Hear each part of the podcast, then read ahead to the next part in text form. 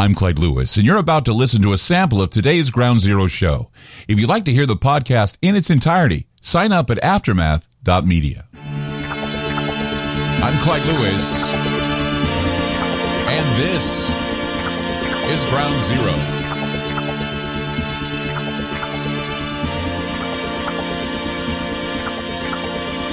The numbers to call tonight 503-225-0860 or 866-536 7469. All right, you know, you know how much I hate not being in in the groove or not being in the in the loop, you know? I one time freaked out because I was in South America and I didn't know that one of the Russian leaders had died. And I'm thinking, where was I? I didn't even read in the newspaper. I was just I hate it when something goes down, something changes, and I have no clue. Maybe it's because when I was gone, something happened, something changed, but I want to know. Someone can please tell me. I want to know when NASA or whomever changed the narrative again about UFOs. Okay, now check me if I'm wrong. All right, they're called NAP, right? Unidentified aerial phenomena. No, they're not anymore. No, no, no.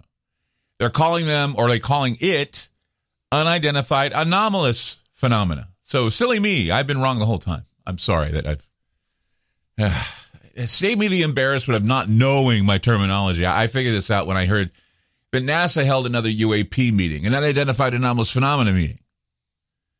And yeah, it was another winner. The meeting discussed the findings from an unidentified anomalous phenomena independent study team that it commissioned in 2022. I think that's AARO, A-A-R-O. Uh, the team actually wanted to inform NASA on what possible data could be collected in the future to shed light on the nature of the origin of UAP, unidentified uh, anomalous phenomena. So the report is not a review or assessment of previous unidentified observations. And I had no, I mean, I didn't know if it was streamed. I didn't care. I had no interest in watching it or trying to find it because, well, the last time the meeting was held, it seemed like a bunch of nerds got together to basically talk about their lack of knowledge about UAP and how cool it is to find more. I mean, they were as giddy as a nerd standing next to William Shatner in the urinal in the men's restroom. I, I just, I, I didn't, I didn't get it. And and you know what's funny is I just got sent. We we uh, we're to put this uh, in the aftermath uh, tools and uh, documents section.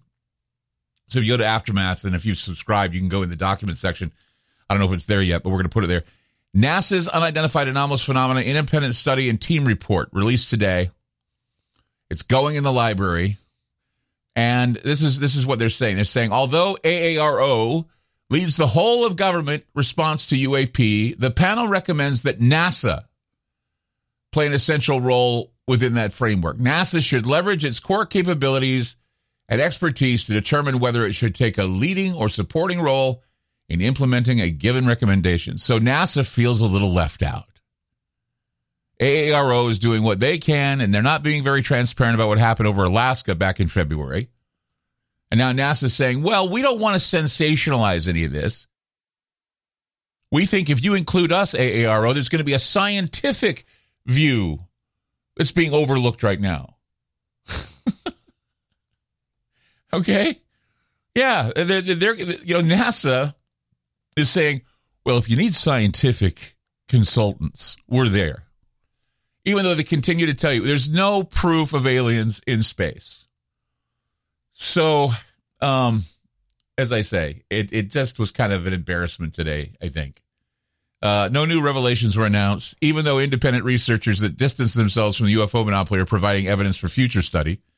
David Grusch's testimony was not discussed at the meeting either. I mean, wouldn't the words of a whistleblower saying that the U.S. government is in possession of a crashed aircraft, non human bodies be a topic? Not for NASA. No, they just feel all hell bent and butthurt at the fact they weren't included in the AARO reports.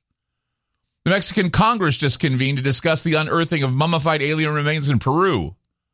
They're already a meme online, but did they get, did they get brought up today? No, no, they're not. Seriously, they're a meme now. It's they're all over the internet. People are like posting, even if they're not interested in aliens, they post this thing about these alien bodies that recovered from Peru back in I don't know when, but they put them at the uh, the Mexican Congress UFO conference or whatever it.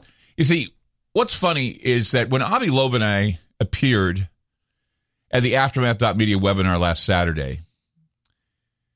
He lamented the fact that when you present absolute proof of extraterrestrial artifacts or even interstellar rocks, or uh, there are so many scientists that reject the evidence, even though they claim they want to see the evidence. And the reason why they reject it is because they have not discovered it. And so they criticize those who have discovered it and say, well, in my opinion, no. Because, you know, this is, this is the rivalry. They'll just attack each other. And when I was, you know, talking with Avi during the seminar the webinar, I brought up the Gilbert Levin case where uh, back during the Viking missions, NASA rejected his findings of possible life on Mars and uh, his discovery, what appeared to be microbial life, was actually reported that life existed on Mars. You remember this? I think it was uh, 1996. Um, it was such a big discovery that President Clinton made a statement to the American people about it. He talked about the discovery. I think we have a clip of that right here. Listen to this. I'm glad to be joined by my science and technology advisor, Dr. Jack Gibbons, to make a few comments about today's announcement by NASA.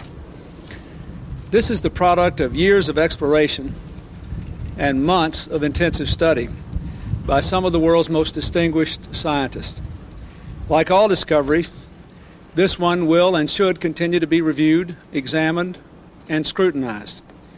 It must be confirmed by other scientists. But clearly, the fact that something of this magnitude is being explored is another vindication of America's space program and our continuing support for it, even in these tough financial times. I am determined that the American space program will put its full intellectual power and technological prowess behind the search for further evidence of life on Mars. That's President Clinton doing a press conference about life on Mars because of the exciting discovery by Gilbert Levin, who uh, was a NASA scientist who was involved with doing tests of the Viking missions and doing uh, analysis and finding microbial life forms and fossil life forms in the rocks. And for some reason now, uh, this this whole experiment had been rejected by NASA. Even though the president said this is amazing and they announced that life was on Mars, NASA shut it down. That's why they want to be part of this UAP UFO thing because they're going to tell us exactly what's what. 503 225 0860 or 866 536 7469. You're listening to Ground Zero. I'm Clyde Lewis. We'll be back. You just listened to a segment of Ground Zero. If you'd like to hear previous shows along with having access to our online library and social media platform, sign up now at aftermath.media. It's only $10 a month, and there's also yearly specials to fit your budget. Again, go to aftermath.media. I'm Clyde Lewis, and thank you for supporting Ground Zero.